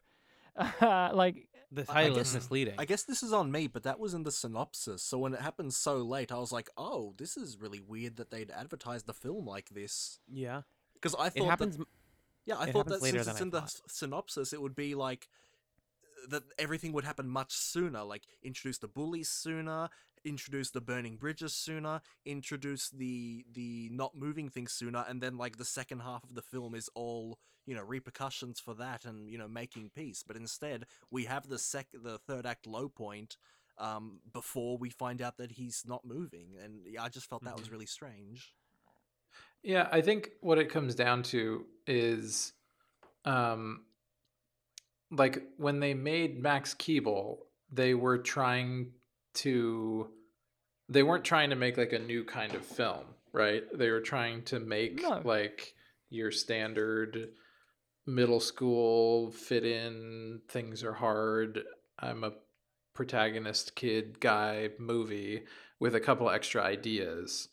And I think because of that, like the movie's not really trying to upend anything, but the Mm. extra ideas that are thrown in there have some of them I think have a subversive quality that make it so that you can look at Max Keeble and think about like if this movie had tried to fulfill some of the promises that it makes or some of the things that it like half-heartedly does if it tried to really do those things i think that it it could be like a really classic kid film that's different saying different things than a lot of other kid films are Mm. um, but it doesn't it doesn't fully deliver on those things but i guess my experience watching it was like it was fun to sort of imagine those ideas taken to their full extent what they could have accomplished. Yeah. um and so for that reason i i had fun with it. But like it, it is a flawed and kind of like half baked film because i think there's just an inherent cynicism of like yeah whatever we're making a kid thing and he's like a middle school kid and, uh, And he has a bearded dragon, and he rides a bike, and he's a paper boy, and that doesn't really matter. But um, he's cool. He likes Yeah, animals, also- and here we go again. My thing is that is Yeah, true does- what you I- said, I- but there's also the problem of Yeah. just basic scripting is barely there. Like what we said about the girl character, what we said about what I at least feel about him having flaws is not introduced until late in the movie, and then it's only really fully fleshed out for like five minutes and basic things of a script. And I know not every film has to follow the three act structure and the basic things of a script, but when you have a film like this that is doing it, but then it's just, but then it's not doing the the the, the basics of other things, it really is noticeable. And when you're a kid, you don't notice these things unless you're very observant. Like one of the things that I did with Unappreciated Masterpieces is like I chose films that I enjoyed as a kid. Uh, same with Bartek, but we also chose films that we hadn't seen but others have spoken of. And there's always that thing of like, you know, even as a kid, I didn't like being spoken down to. I didn't like being patronized by a film or by a piece of media. Even as a kid, I I always got enthralled as a kid when there was mature things, but also just good typical script writing things. When I do something like when we talk about Big Fat Liar, it is so mature to see as a kid an adult be so silly but still be such an adult at the same time. And to have a character that's flawed, and, and, and something like Jumanji, where that movie is so mature mm-hmm. for a kids' film, but also like it's silly and it has Robin Williams being zany, and this film, I just was like, this would have been one of those films as a kid. I would have felt like, oh, this is this is speaking down to me, and that, maybe that's also to hmm. between myself and and you guys from chats. There's also a thing in which I'm an Australian, and sometimes, as much as America American media as I have consumed in my life, there is that thing of it's very American. And that can be a little. Yeah. And this film was Mhm. very American. And as a kid, I would, I, I, I definitely know in my heart, I would have felt that because I understand, like from films and whatnot, this whole school environment and the bad teacher and all of this. And you know, that's not even real in real life necessarily. Anyway, it's exaggerated for media. But there is this thing of, Yeah. as an Australian and as a kid who didn't like being patronized, sometimes some American isms that I see in Mm. media are very patronizing to someone who isn't from America and maybe even for people who are from America. And it's just like, to me, I just see something like this and I go, it's not even doing the basics of scripts, as well as just being a little too American for me, a little bit too like he's a precocious, awesome kid, and there's just nothing there. And I think as a kid, I wouldn't have cared for this movie very much either. And Mm. it's that kind of thing in which it's like I wish that it followed through, not just on some neat ideas, but just basics. Basics. Um, I yeah, my my last couple of stray notes here are mostly about like side character stuff and moments I liked, but ultimately I think this movie was more fun to film than it was to watch. I think like Hmm. the food fight scene must have been an absolute delight. They got lots of crunchy, loud, squishy noises and fun like set piece stuff there. And uh, you know, you have the like iconic ice cream truck and like the dancing on the restaurant table scene. Like this is a movie that in in some way must be fun just for the actors to like have some fun and do a little like simple plot, you know? Oh yeah, yeah. Well, tell that to Max Keeble when he was thrown in the mud. Right. To the trivia, The trivia saying like he hated that and it was gross as heck. Yeah. it was the worst thing in his professional career. I think. yeah, and he did the He said- voice of Which- Hey Arnold at one point. Yes, he did. Um, which his career, I, I think he, unlike so many of the actors in this film, got out of showbiz early enough to focus on school, as I understand it. Like around 06, 07, the the guy who plays Max Keeble was like, I'm done acting, and I like to think that maybe it was like this movie was just so good that he was like, I've peaked with Max hmm. Keeble's. Not not Home Alone three, huh? Okay, No, not Home Alone three. that's what Lost in for. my home. I I yeah, I, I think this is one of those ones where you do get an enjoyment from watching kids have fun. I'm not denying that. There was things like again, there are things I do enjoy in this movie, but there was just a lot that pissed me the fuck off that I didn't expect. I just walked in being like, oh, it's gonna be a kids movie. It's gonna be entertaining. It's gonna be like hijinks. But there was just like weird sexism. The mild racism towards Little Romeo in that scene was Mhm. very odd. I don't know why it was there Mhm. It felt like a like a like a you know like a Seth Rogen comedy gag. I don't know why it was in this. There's very the- odd. a lot of it a lot of the the, the racism and stuff comes from uh, the principal like how when he brings the superintendent over the whole reason he builds a football field is because he was a former football player and he's like you like sports right that's the thing that you're good at right is sports because you're the football guy um Hmm. so i made a football field so that you would like me or when he introduces the like eastern european football players he doesn't know their names because he's like it doesn't matter Wi- By the way, they they aren't even Eastern people's names. European, as we find out at the very end. As well, there's that gag. If you didn't notice, where one of them speaks with a perfect American accent, and then he's like, "Oh, oh, oh," and then he puts on a German accent, so it's even oh i didn't catch that more Um, clever. Germany's not Eastern Europe, Ryan. part That's of it. true. No, um, you're right. And yeah, so so so there's little things like that I enjoyed. I really loved when Larry Miller walked past a child and smacked a book out of their hands and said, "This isn't a place for smiling." and that is the shit that I'm talking about. Like as a kid, I love that. That's the kind of shit like when when characters that are adults are both immature and extremely mature. And that's what I love. And as a Yeah. kid, I always this is Mhm. again me.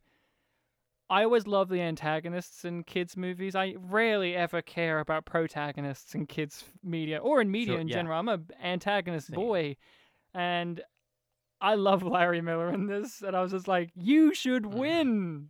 Get your football field. Tear up that animal sanctuary that's barely been developed and attacked you, and you should reasonably destroy it. Fuck him." The two characters who should really win are the kid who is referred to exclusively as Worried Boy, who just every time something happens, he's like, "It's like, oh, jeez, uh, what happened to him? my mom's gonna be mad." He just went I away. he just vanished. He like briefly at the end is like, "Yeah, you did it."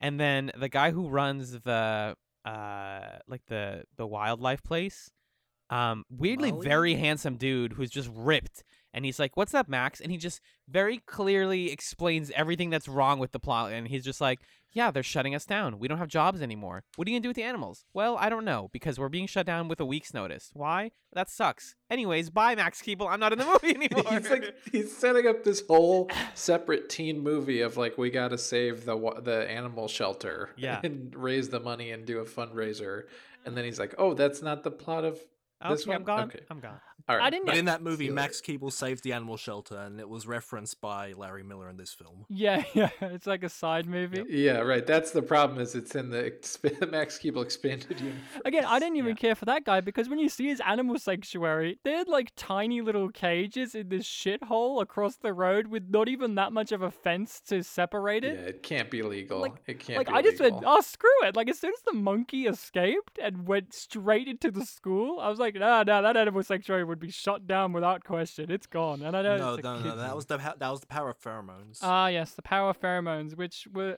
okay. There was one gag I almost liked, and then they ruined it.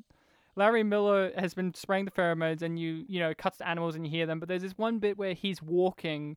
It's a tracking shot, and he sprays it, and you just hear them quietly in the background. And I was like, "That's a great gag." And then they immediately cut to the animals at the sanctuary reacting and thrashing, and I was like, "No."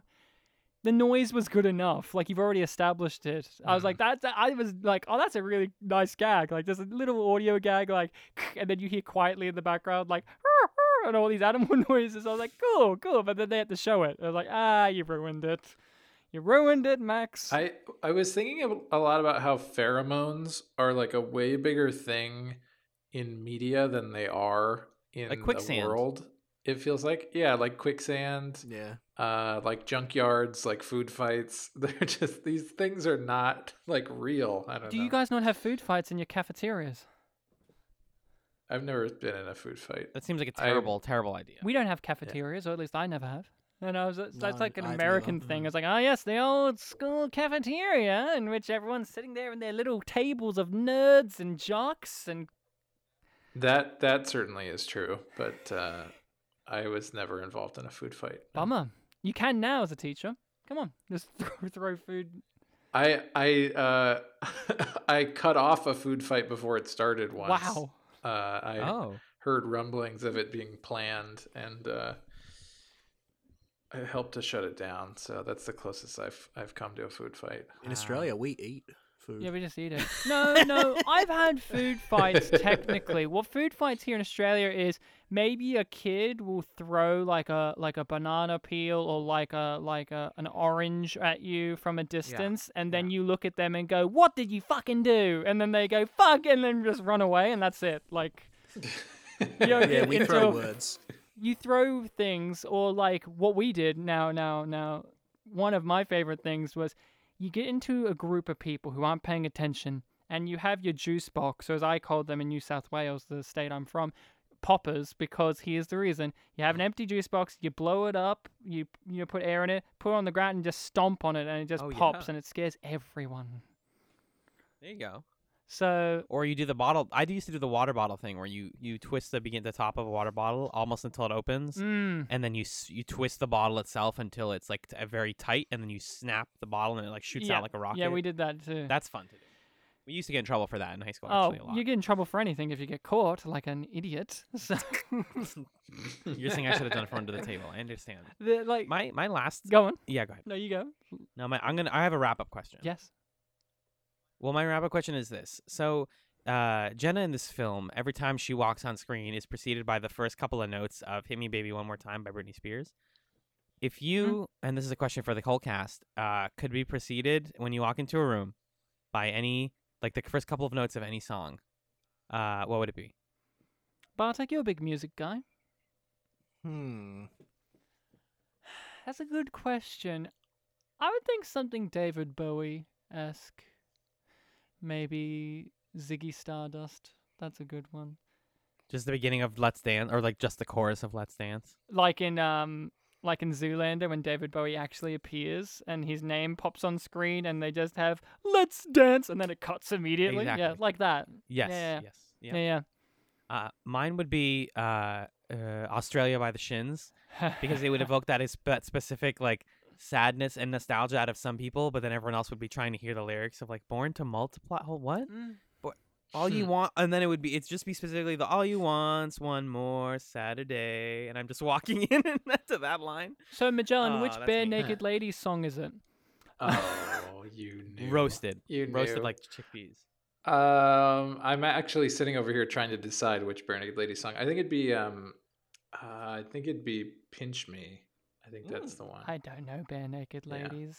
So you can say whatever that title Well, is. check it, check it out. That's sort of a s- sort of a sad, sad one. The music video is fun because he like works at a Burger King or something. Bartek? Not at a good burger? Bummer. For me, for me, it would be generic Polish folk music, so that when people see me, they'll think that I'm just a you know wacky gag character.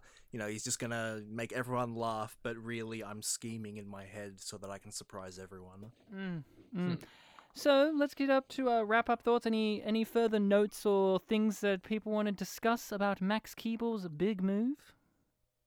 Just that there's so much music in this movie that we didn't even get a chance, a brief moment to talk about McGoohan's. Oh, it's because I didn't and like how any purely of it. just it it got stuck in my head for a while. It always does. I've like in the interim since the last time I saw this movie, gotten that song stuck in my head.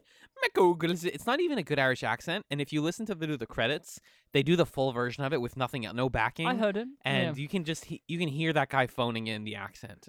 it's really bad. The credits also has a remix of "Bust a Move" with Max Keeble related yeah, lyrics. yeah. it's true. Little Romeo was singing Masky lyrics. That's true. Oh, was it Little Romeo? I actually thought it was Max. I'm ninety percent sure it was Little Romeo. I remember what he Oh, sounds like. there is Um, there yeah. is the one thing I want to bring up, which Bartek, you asked if this film was from 2001. Um, on the IMDb trivia, it tells us exactly what date the film takes place, and it ends Tell on us. The 7th of September. I would have in 2001. Oh my god. I really would have Yeah. liked to have seen, I don't know, a Oh week my later in this universe. you know, Guess we're not moving to Chicago anymore, you guys. you know, a week later in this universe, you know, where they're celebrating my dad's birthday, which is September 11. Um, you know, they're like, oh, Ryan's dad had a birthday. Also, something else happened, but yeah, Ryan's dad. yeah, Bartek, how do you feel about that? Again, 9/11 is is embroiled in media that we have covered, because we've had a I few movies that have been affected by 9/11. I don't think comedy would have been appropriate for that time, Ryan. Oh, as Roger Ebert said about Zoolander coming out. Yes, the famous Roger Ebert critique of Zoolander was, "How dare Ben Stiller release a comedy film in a time of crisis like this?" Mm, Nice. What was he supposed to? Got what was he supposed to do? Never release anything. Like, fuck. Also, that was probably made like a year at least, if not. No, that's what I mean. Like, it's made, like, films all made beforehand, and you have to release things. Right. But like, you know, uh, I always think about that. And Bartek and I make fun of Roger Ebert a lot on this show because I think he was wrong about a lot of things. On Yeah. unappreciated masterpieces, he was our sitcom arch Mm, nemesis. Yeah, Bartek would do his impression of him, and he'll be like, "Screw you, kids! Baby's day out sucks," and something like that. Mm. Any other final thoughts, Bartek? Anything from you?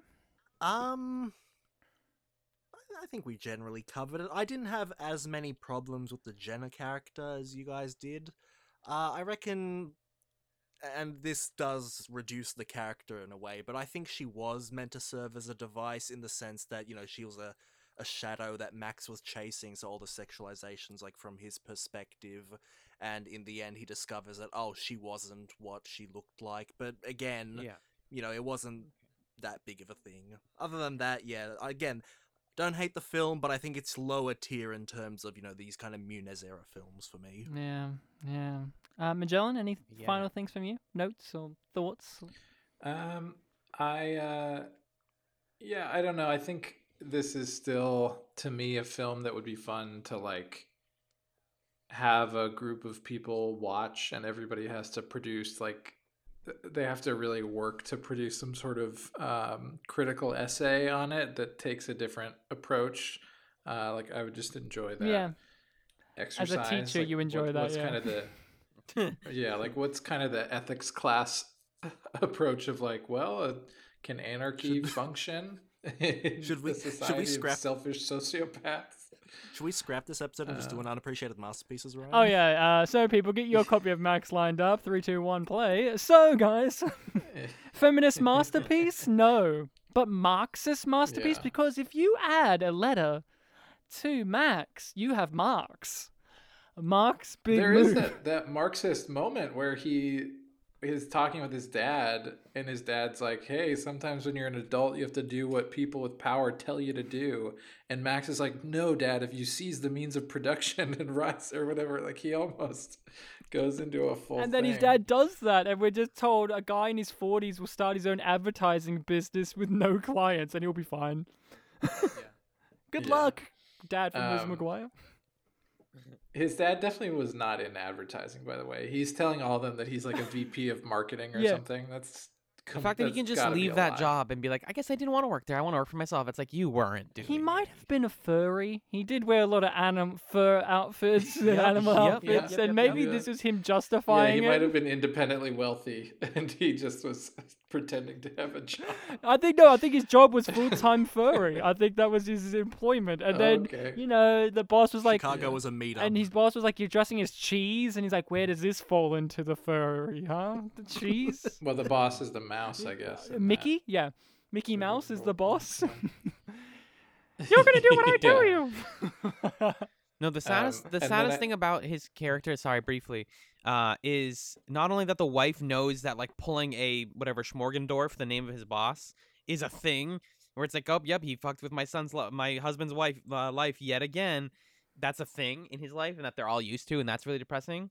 Also, the part where he's trying to defend the fact that he wears suits by saying like, honey, there's a lot of junior advertising executives who wish they could be doing what I'm doing, and it's like, dude, no, they don't. You're not real. Oh yeah. That's not what they're thinking about. Um. Um, Go the the last thing I'll say is that uh, Max Keeble's big move taught a generation of kids the phrase plausible deniability, but didn't fully teach them what it No. means. Just it sounds cool. Yeah. Yeah. And that oh, and the, I really like the scene where the teacher was like, "Name some verbs," and his friends were like, "Betrayal, Betrayal. To stab in the back. That's a phrase. yeah, manipulate." that was good. That was. thought I that was enjoyed uh, Larry Miller presenting at the at the school assembly the the football thing, and like you said, the Sub Zero, and it made me think. Yeah, it made good. me instantly think of Malcolm in the Middle, and one of my favorite gags in Malcolm in the Middle is like uh, Reese, who's in this movie as well, the journalist, Mhm. being being like, I defeated. Uh, is it Mortal Kombat? Mortal Kombat, and nobody believes me. And, and Hal, the dad, just turns around and goes, "Yeah, it's absurd. No one can defeat Sub Zero." and I just instantly thought of that. Um, yeah, this is. I don't have much more. I didn't comment on the music because I'm. I was never a fan. I, I have my parents' taste in music. Like I said, David Bowie, older type music. So this music didn't really do anything for me. I kind of wish that there was m- like the music was like it felt like you're you know switching through the radio and i kind of wish that there was a few more implementations like the britney spears song that actually Yeah. mattered to what was happening on the screen or added some comedic effect i just felt like ah we just have a bunch of songs from this time You that are didn't- popular You didn't like when Max was bathing in the sprinklers and they had a song going, "Hey baby." yeah what was that what was that that song's in the Shark Tale video game. yeah What? Oh my god! Bartek, I'm learning a What lot a about pull. you, bud. Well, crap, if you listen to awesome. Pod or that episode of Shark Tale, you would know that Bartek has played Shark Tale the game, and his brother apparently has not. And then when his brother found out about this, he was like, "What are you talking about? Of course I have." um, That's I really don't think funny. It's there's because my brother's name's Oscar. yeah, like the Uh-huh. fish. Mm. Um, anything else? I think that's about it. Uh, Max Keeble's big move was the big ideological smackdown that we needed to have since falling down. Um, who would have guessed, huh? I think both of them are are failed deconstructions of the white male ego. I don't think so. Yeah. But uh, But, That's my take. I think they're I think they're a double feature. but in which order? Yeah, that's up to you. Uh, yeah, I don't know. You can cut back and forth. oh, uh, them. the machete cut it, like just blend them together in the same film. So Mm. when Michael Douglas is shooting up a burger place, you just cut to Max Keeble being like, "Oh, here we go again."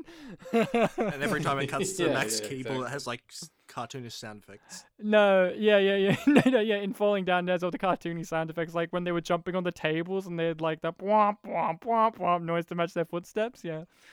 Um, Max Keeble's Mhm. big move. That's about it. Bartek, next episode is a film of your recommendation. What are you hitting us with? It's got to be a foreign film, if I'm not mistaken, because you have a code of ethics. Yes, although to be fair, when I pick an American film, it's also foreign to us. But uh, I pick non-American films every second time, and uh, I want to go back to Japan, Ryan. Yay! We're going to do the film Wolf Children. Is that a live action or an animated? It's it's an anime. Is it a good one? It's a Mamoru Hosoda movie. That's nailing it down. All right. He did the he worked on the Digimon movie. Oh, Digimon! that was quality. Oh boy, Digimon, Digimon, Digital Monsters. Um. Yeah, All right, yeah, yeah. Bartek. So, what year is that from again? Oh man, what year was it from? It's I think it's early 2000s somewhere So, thereabouts. It is to the it's 2012. 2012. Wolf I thought it was Children. 20, 2012. early 2000s, 2012.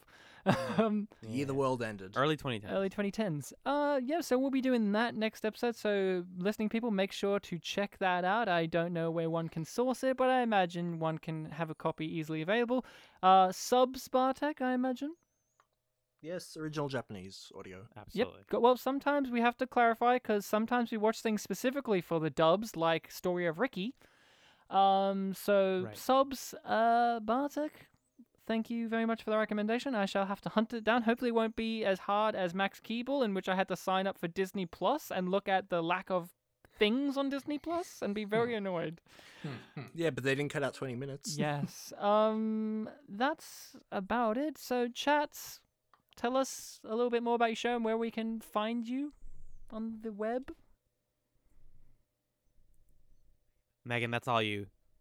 Okay, sure. Um, yeah, you can find us a number of different places. So the main place is wherever you listen to podcasts. You can search Chats a Television Podcast. You can also find us over at um, chatzpod.simplecast.fm. That's where we're hosted. Um, if you want to follow us on Twitter, that's at chatzpod. Uh, all of that is spelled C H A T Z P O D because it's a sort of cool. Yeah, not to get them to confused with the Australian punk band Chats, spelt with a S. Not to get them confused with them. Yeah, or the coffee chain spelled with We don't have that. so. Yeah, we don't have it either, but it exists. Um, and then we also have a Patreon. If you liked us and you listen to us and you like us some more and you want to hear us do movie commentaries or other conversations uh, besides watching a TV show, uh, you can check us out at uh, patreon.com slash chatzpod. Yeah. So number of different ways. But right now we're watching The Prisoner. It's a short, sweet um, experience. We're only a few episodes in, so it'd be pretty easy to catch up with us and finish out the show with us. Yeah, and on your Patreon, you do commentaries like we used to do. And Bartek, they've had some overlap. They did Kangaroo Jack. Ooh, I think Little Yes, Bow Wow we did the credit was- song in that too. Little Bow Wow did a credit song in that, and it was very amusing. So not Little Bow Wow, Little, Little Romeo. Romeo. Okay, yeah, yeah. One of the interesting things with you guys, though, it seems like if you haven't seen the movie before, you just kind of watch it for the first time while you're doing commentary. We did it more like we watched it beforehand and it had thoughts, critiques. So there's a bit of a difference there. It was so amusing to me listening to Kangaroo Jack Mhm. and you guys at the beginning of it being like, "Oh, it's gonna do all these cliched things," and then it didn't do that, and at the end, both of you begrudgingly being like, "It didn't do those things that we thought it was gonna do and be stupid. It was a little bit more clever than we expected. Dang it!"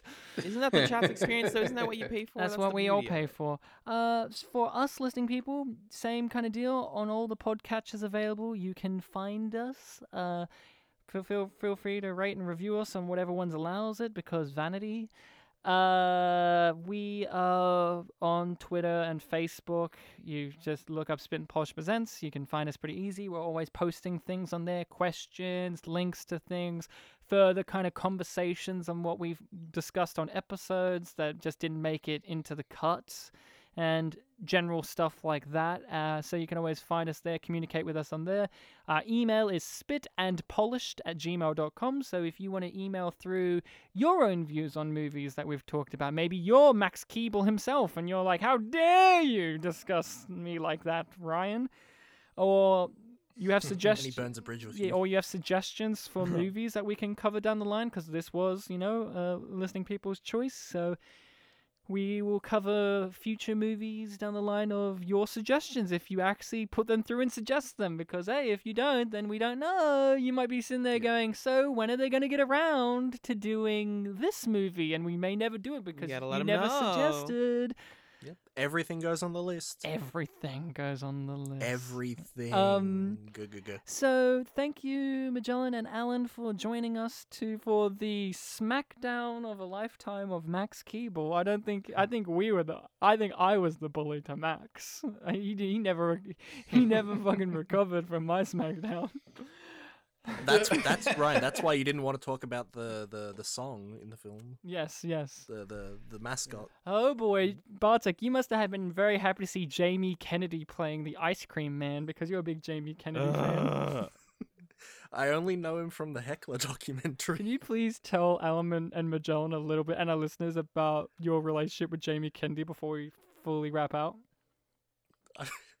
So it's literally just this Heckler documentary that I watched. So there's a documentary called Heckler, which is about you know it starts off being about stand-up comedians, um, talking about you know the act of heckling and their experiences with hecklers and audiences, right? Mm-hmm. Mm-hmm. and it's on topic for one third of it. Then at one third, the one third point, they shift to a sort of related topic, just like uh, internet trolling, and you can kind of see the connections there. You know, it, it's slight relevance, but it's completely lost the whole heckler analogy.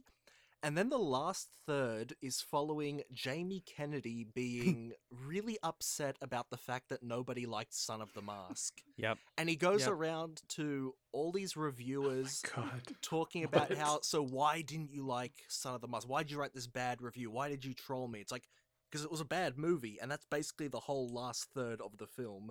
Him basically saying, "Why, why did you write a bad review about this movie?" and then being like, "Because it was a bad movie." And then at the very end, uh, he burns some stuff and walks away with two overweight women. Two overweight Hell women in lingerie for no reason. And wow. and that cool. I oh gotta yeah, do you? Um. It's on YouTube in six parts. Okay. So thank you guys, thank you Bartek. See you next week, Bartek, and listening people. As always, oh yes, thank you, Bartek.